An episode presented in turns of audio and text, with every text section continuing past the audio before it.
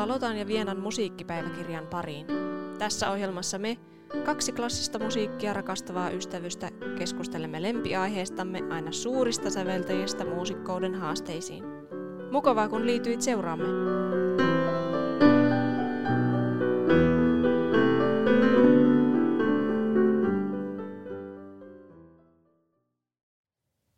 Tämä on jatkoa jaksolle kolme, esiintymisjännitys.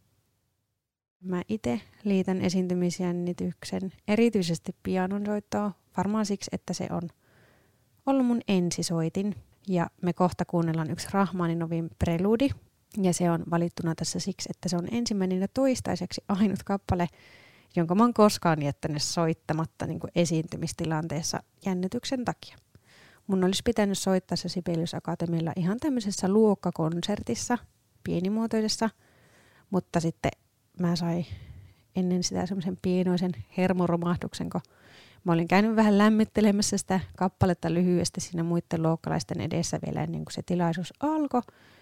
Ja sitten mä sain yhtäkkiä niin kuin ihan totaalisen blackoutin. Voi ei. Se oli aivan kamalaa ja mä en vaan niin kuin, mä en pystynyt esittämään sitä muille. Mm. Se tuntui jotenkin niin maailmanlopulta ja sitten tuntui, että pianosoitto on mulla niin nivoutuu niin tiukasti kaikki joku ihme huijarisyndroomat ja semmoiset lukot, että munkin opettajalla oli niin solistisia piano-oppilaita ja sitten minähän olin vain kirkkomuusikko pianisti, että soitin sitä mm. vain siellä siinä sivussa, että se oli jotenkin aina itselle semmoinen hirveän triggeröivä soitin. Ja sitten on oikeastaan aika jännää ajatella, että jos nyt ollaan ihan rehellisiä, niin mä en ole nauttinut elämässäni ihan hirveästi niin pianon soittotunneilla käymisestä – että okay. mä oon varmaan tunnollisesti käynyt siellä, että mulla on ollut yksi puolen vuoden kausi, kun mä olin akatemialla, olin kuvaajan Annan oppilaana. Ja Anna ei ehkä tule koskaan kuuntelemaan tätä, mutta saa nyt täältä palautetta, että se on ja oli mun mielestä ihan mieletön pedagogi ja persona. Ja ennen kaikkea se oli mulle ensimmäinen niin pianonsoiton opettaja, joka oli silminnähden innoissaan siitä opettamisesta ja mun oppimisesta. Ja sille mä sitten pystyin myös tunnistamaan, että mä oon näin ihan niin täysin opettajalähtöinen soittaja ja mä en enää yhtään tutkintoa pianosta, ellei se opeta mua. Ja no se jäi sitten äitiyslomalle ja sitten mulle jäi tekemättä se seuraava isompi tutkinto, mutta sen jälkeen mä oon kyllä nauttinut pianon semmoisesta vapaasta soittamisesta ja erityisesti improvisoimisesta, mikä on niin kulkenut kyllä mun elämässä aina. Ja en ole valitettavasti kovin montaa oikeaa pianokappaletta harjoitellut sen jälkeen, kun sitten Sibelius Akatemialla lopetin pianon soitan. Mutta sen silloisen tutkinnon, mihin oli silloin harjoittelemassa, niin sen kyllä soitin ihan ilman hermoromahdusta ja loppu hyvin, kaikki hyvin. Mutta seuraavaksi me sitten kuunnellaan, miten Eldar Nebolsin taitturoi tämän Rahmaninovin 10 preludin sarjasta numeron 7, C-molle preludin, joka on opusnumeroltaan 23.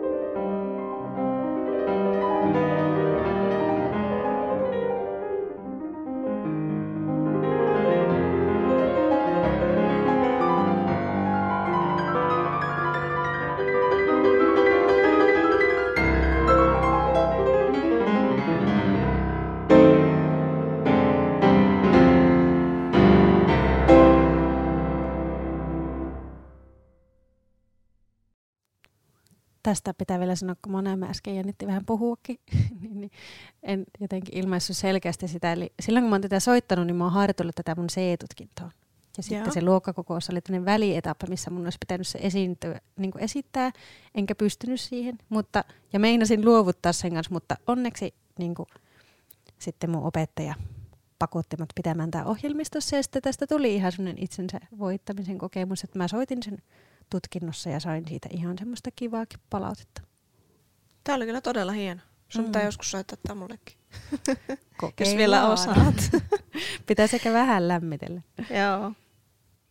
No mutta jos nyt kuvitellaan semmoinen tilanne, että kaikki menisi aivan nappiin mm. ja saat raikuvat uploadit ja moni tulee esityksen jälkeen kehumaan, että menipä aivan valtavan hyvin, mm. niin helpottaako se jännitystä ja tuoko se lisää itsevarmuutta? No loogisesti ajateltuna kyllä sen pitäisi tuoda ja varmaan keskimäärin se tuokin. Mutta tässä kohtaa joillakin ihmisillä kuitenkin astuu kuvaan onnistumisen pelko. Okay. Ja ei siis nyt puhuta ihan samasta aiheesta kuin huijarisyndrooma, mutta vaikka se muistuttaa vähän myös sitäkin. Mutta Arja selitti, että ihmisillä on niin kuin mielen sisäiset toleranssirajat, jotka kertoo ihmiselle itselleen, että kuinka hyvä hän on, kuinka hyvin hän niin kuin osaa jotain ja kuinka hyvä hän uskaltaa olla. Ja semmoinen alempi toleranssiraja me yleensä itse tiedostetaan, mutta taas se ylempi toleranssiraja on semmoinen, että jota me ei yleensä itse edes havaita. Eli tuommoisessa tilanteissa, minkä sä äsken tuossa kuvailit, niin voi törmätä siihen sun ylempään toleranssirajaan, kun yllätät itse vaikka ajattelemasta, että no enhän mä oon näin hyvä vaikka sä oot oikeasti mm. onnistunut ja ihmiset kehu sua, niin se sun toleranssiraja niin pakottaa sut ajattelemaan, että no en mä oikeasti ole hyvä. Mutta sitten joillakin ihmisillä taas musiikillinen kehitys päättyy niin kuin siihen ylempään toleranssirajan ihan aineaksi, eli se oma uskomus on niin vahva, ellei sitten löydä itselle sopivaa keinoa rikkoa se näkymätön lasikatto – ja joillakin se lasikatto voi mennä rikki just tommosessa tilanteessa, jonka kuvailit, ja se voi olla tosi vapauttava oivallus tai jut, että no mähän just pystyin itse enempää kuin mä edes uskoinkaan. Niinpä. Saattaahan siinä niinkin käydä, että hienosti menee esiintymisen jälkeen kasautuu niskaa ihan älyttömästi lisäpaineita onnistua uudestaan yhtä hienosti. Kyllä. Ja mitä jos ei sitten onnistukaan, niin romahtaako sitten kaikki niskaa ja haaveet muusikourasta on kerralla pyyhkästy pois. Mm. Että Kuinka paljon epäonnistumisia sun mielestä menestyneeltä ammattimuusikolta voi odottaa? Ja saako ammattimuusikko ylipäätään epäonnistua? Ainakin mm. itsellä herkästi tulee ajatus, että jos joku on maksanut siitä, että tulee kuuntelemaan mun soittoa, niin sille pitää sitten antaa täydellinen musiikkielämys tai sitten mä oon ihan nolla. Ei ole mitään välimallia. Ei. kyllä. Siis klassiseen musiikkiin kyllä liitetään tosi vahvasti se ajatus, että sun pitää osata tosi hyvin. Mm. Ja erityisesti jos oot valinnut sen urapolun, että sä oot esiintyvä taiteilija. Mutta mun mielestä siihen voi suhtautua niin mihin tahansa työhön tai niin työn hakemistilanteeseen. Eli työnhakija, eli muusikko, tarjoaa osaamistaan työnantajalle, eli yleisölle. Ja sitten kyllähän se työnantaja odottaa, että homma sitten hoidetaan kotiin luvatulla tavalla. Eli kyllä mä ymmärrän tosi hyvin, jos yleisö on pettynyt tai kummissaan, jos ei saa rahoille vasten, että mutta uskoisin myös, että yksittäiset ja niin kuin loogisilla syillä selitettävät epäonnistumisetkin, vaikka unohdu, unohdukset tai tuommoiset, niin yleisö kyllä kuittaa aivan mainisti ja voi olla jopa niin semmoista mukavaa niin esiintyjän, voi tulla lähemmäskin semmoinen inhimillisyys. Mm. Mutta kyllähän jatkuvat huonot esiintymiset näkyy sitten sillä, että taiteilijan maine huononee eikä sitten välttämättä keikkaa saakkaa edes, vaikka niin kuin sitten hakisi ihmisethän myös monesti kaipaa taiteelta nimenomaan tunneryöppyjä ja elähyttäviä kokemuksia ja ehkä jopa inspiroitumista. Eli aika isoja juttuja, niin aika isot saappaat taiteilijoilla voi olla. Mutta miten sä itse ajattelet tästä? No musta tässä on mielenkiintoista verrata klassisen musiikin ja kevyen musiikin muusikoita. Mm. Tämä nyt perustuu ihan täysin niin mututuntumaan, mm. koska mä en hirveästi kevyen musiikin esiintyjiä tunne. Mm. Mutta musta tuntuu, että jälkimmäisillä, eli näillä kevyen musiikin muusikoilla, on paljon rennompi suhtautuminen esiintymiseen kuin ensimmäisillä. Eli klasarimuusikoiden pitäisi osata tuottaa jotenkin täydellistä levymatskua joka esiintymiskerralla, olematta kuitenkaan liian kliininen. Mutta kevyen musiikin saralla tuntuu, että on enemmän ok, jos asiat ei mene ihan täydellisesti ja se vaan tavallaan lisää sun niin semmoista tykättävyyttä mm. tai semmoista Niin, tulee mieleen siis englanninkielinen termi likability, mutta mm. mä en tiedä, mitä se nyt suomeksi kääntyisi. Mm. Mutta mä en siis, en, en siis todellakaan ole kevyen musiikin asiantuntija missään määrin, mutta me saataisiin varmasti mielenkiintoisia näkemyksiä joltain kevyen musiikin asiantuntijalta tähän asiaan. Mm. Kyllä, tätä on nyt vähän huono kommentoida, kun itsekään en ole mikään asiantuntija. Mutta näin sivusta seurattuna tuntuu, että sillä puolella taas pelataan vielä paljon enemmän imakolla. Se voi olla joko raskaampi juttu tai niin kuin helpottava juttu. Että tavallaan siitä ihmisestä itsestään tulee sellainen brändi, jota mennään kuuntelemaan, vaikka kaikki sen tuotanto ei olisikaan välttämättä itseään niin miellyttävää. Mm. Ja niin ehkä semmoinen niin fanikulttuuri jotenkin korostuu siellä kun taas ehkä klassisella puolella, ainakin omassa tapauksessani, niin se, mä kuuntelen niin musiikkia, en esiintyjä, vaikka tietysti on myös semmoisia omia suosikkejakin. Joo, tähän liittyy kyllä niin paljon kulttuurieroja näiden kahden genren välillä, että en tiedä kannattaako meidän sitä tässä sen enempää lähteä käsittelemään, niin. vaikka se on kyllä hirveän mielenkiintoista. Mutta pakko sanoa, että mä oon pikkusen eri mieltä tuosta fanituskulttuurista klassisen musiikin puolella, koska itsellä on kyllä ollut muutamakin klasarimuusikko fanituksen kohteena, mutta en nyt suostu mainitsemaan nimiä. Sä et voi jättää mainitsematta tuon jälkeen. Jos me joskus tehdään jakso noloimmista fanikohtaamisista, niin mä voin sitten kertoa. Tuo, tuo kuulostaa keltä vähän pahalta, mutta tämä on nyt mustaa valkoisella. Me voidaan tehdä vaikka kuin reelsi someen, että Lotta – ihmemaassa. Fanituksen ihmemaassa. Kyllä. Oi ei, katsotaan uskallanko mä sitten kuitenkaan tehdä semmoista. Joo. Mutta jos palataan tuohon täydellisyyden tavoitteluun, niin se on kyllä minusta yksi pahimmista jännityksen ja ahdistuksen aiheuttajista. Mm. Kun täydellisen suorituksen määrittäminen on älyttömän vaikeaa. Sä voit soittaa teknisesti täydellisesti, mutta tulkintapuolella on sitten mennyt huonosti tai toisinpäin. Mm. Tai sitten molemmat meni hyvin, mutta sä oot aamulla unohtanut pestä hampaat ja käydä suihkussa ja lähtenyt yökkäreissä esiintymään ja sekin voi jonkun mielestä viedä sun uskottavuutta esiintymisessä. Mm. Eli se on sitten just se sun juttu, millä sä brändäät itse. Kyllä, ja heti tulee mieleen tämä Apa, mä en osaa lausua tuota, Jacob Collier, mm. joka pukeutuu oikeasti psykedeellisesti ja sillä on aivan kummallisia päähineitä, mutta siis se on niin maailman hellyttävin muusikko ja aivan superlahjakas. Että sitä mä ehkä voisin fanittaa jotakin. okay. Mutta se on kyllä brändännyt itsensä niin mielenkiintoisella pukeutumisella. Joo, kuulostaa hauskalta.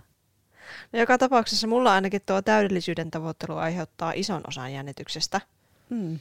Niin haluaisitko sä kertoa parhaan vinkin, mikä sulle on annettu, tai minkä sä oot itse hoksannut, millä tätä jännitystä saisi lievennettyä niin, ettei se häiritte suoritusta? Mm. Tuo on kyllä ihan sikavaikea kysymys, mutta jos saan kommentoida asia sillä laajemmin, niin itselle kyllä avaintekijä on ollut oikeanlaisen harjoittelun merkitys, mitä esimerkiksi siellä Arjaksen kursseilla ihan niin kuin opeteltiin. Että jos teos on harjoiteltu laadulla eikä vaan paniikinomaisella määrällä, niin ei jännitä yhtään niin paljon esiintyä, nimittäin oikeanlainen harjoittelu antaa sulle myös niin kuin realistista kuvaa siitä, että millä tasolla sä oot. Mm-hmm. Silloin yksittäiset epäonnistumiset ei toivottavasti niin hirveästi hetkauta, mutta semmoinen yksittäinen oivallus tai hoksaus, millä voi lievittää pahimpia skenaarioita, niin on se, että se soittotapahtuma ei mitenkään määrittele sua ihmisenä, ja se ei ehkä louhuta sinne ensihäpeässä, jos esiintyminen ei ole mennyt putkeen, mutta kyllä se kantaa pitkälle kirkkomuusikoillahan on semmoinen lentävä lausahus, että parempi hetken häpeä kuin vuosikausien harjoittelu. Mitä se tarkoittaa? No, se kuulostaa pahalta, mutta se oikeasti kuvastaa sitä, että kun kirkkomuusikoilla on oikeasti parhaimmillaan tai pahimmillaan vaikka neille instrumenttia samaan aikaan, kaiken muun opintojen päälle, niin voit vaan kuvitella sen tilanteen, että sä yrität harjoitella niihin kaikkiin joka viikko, plus niin kun, että niistä on oikeasti yksityistunteja.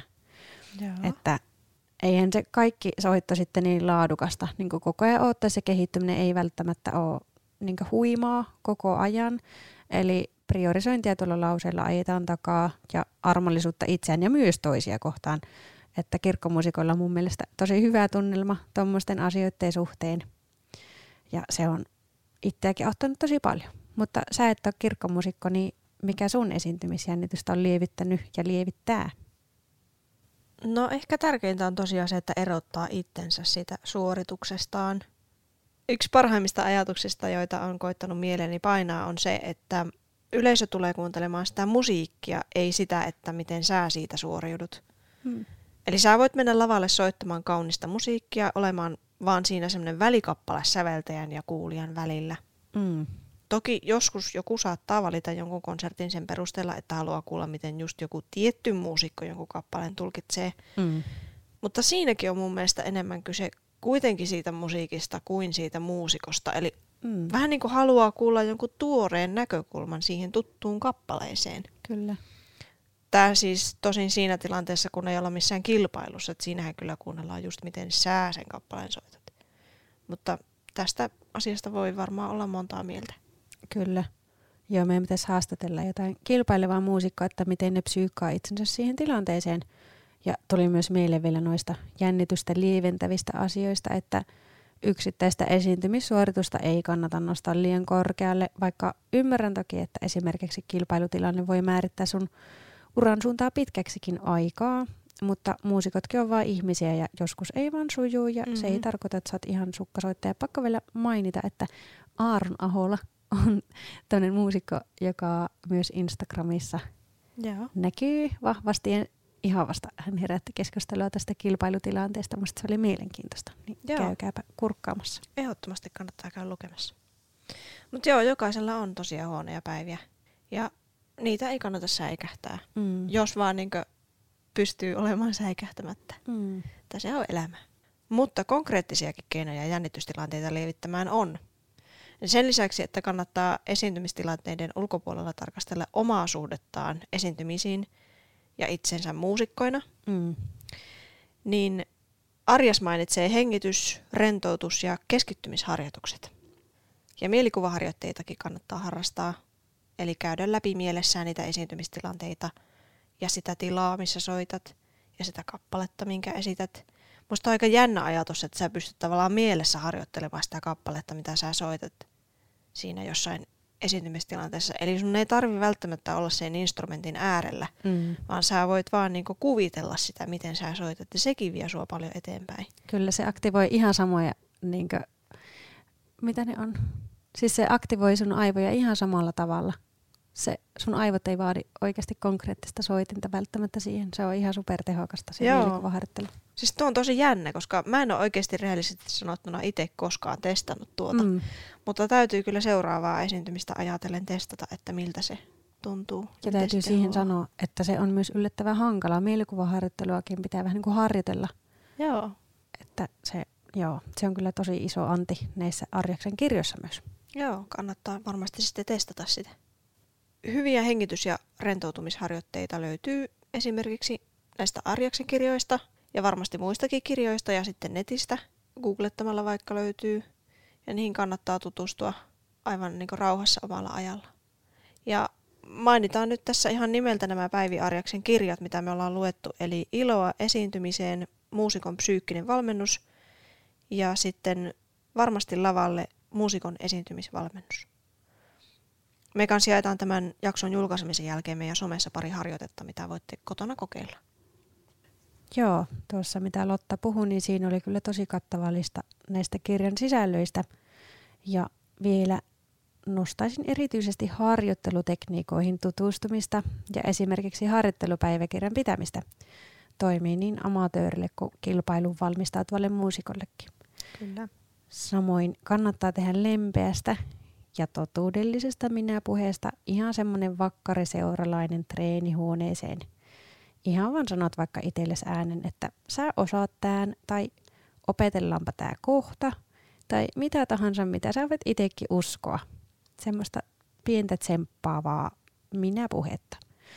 Ja tästä minäpuheesta esimerkkinä on yksi tämmöinen aivan ihana esimerkkiharjoite, jonka voit tehdä esimerkiksi ennen jotain esiintymistilannetta tai mitä tahansa jännittävää hetkeä. Tämä löytyy molemmista noista Arjaksen kirjoista, mutta Lotta lukee sen meille ääneen nyt, niin voit keskittyä hetkeksi rentoutumaan. Rentoudu hyvin esimerkiksi pimeässä huoneessa maaten. Näe itsesi istumassa kesäiltana lammen rannalla. On tyyntä ja kaunista. Katsele kaukana siintävää vuorta. Sen huipulla välkkyy valo. Tunne kuinka lähdet leijailemaan kohti valoa. Saavut vuoren huipulle ja näet pienen mökin. Astu sisään ja mene siellä olevaan hissiin, joka lähtee viemään sinua hitaasti alaspäin vuoren uumeniin. Matkan aikana pysähdyt erivärisiin huoneisiin ja tunnet kuinka värit vaikuttavat sinuun. Keltainen huone on täynnä aurinkoa, punainen rakkautta, sininen tuo sinulle miellyttävän viileän olon ja vihreä rauhoittaa ajatuksesi ja olemuksesi. Lopulta ovi aukeaa. Astut valkoiseen huoneeseen, jossa on liitutaulu. Se on suttuinen. Ota sieni ja pyyhi taulu puhtaaksi. Ota tämän jälkeen käteesi liitu ja kirjoita taululle isoin kirjaimin Luotan itseeni. Kirjoita muutama muukin itsellesi tärkeä lause. Hyväksyn itseni, vaikka epäonnistuisin. Hyväksyn itseni, vaikka onnistuisin täydellisesti. Istut taulun edessä olevaan tuoliin, katso lauseita ja tunne lämmön ja energian virtaavan sinuun noista lauseista. Palaa hissillä vuoren huipulle. Leijaile takaisin lammen rannalle.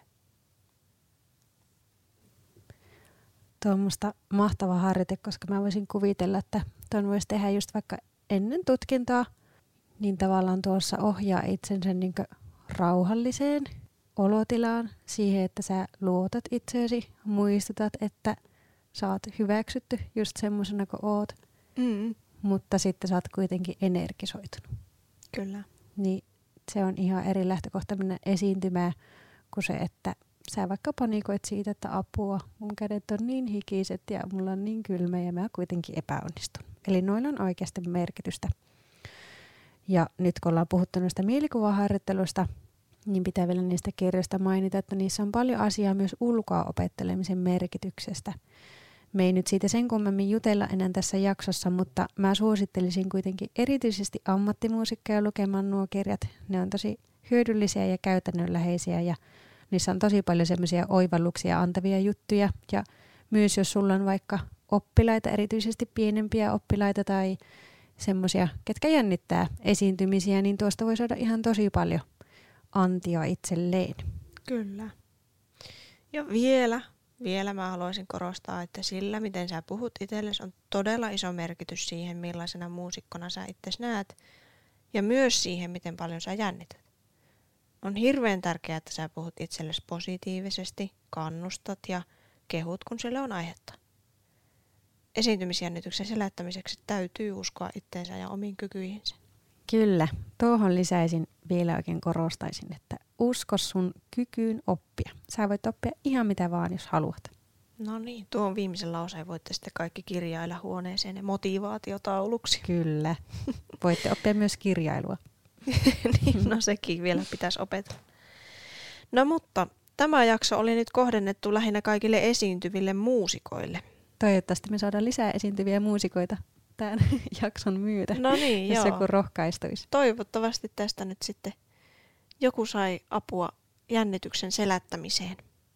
Mutta ensi jaksossa syvennytään sitten Schubertin pianomusiikin maailmaan. Nähdään siellä taas.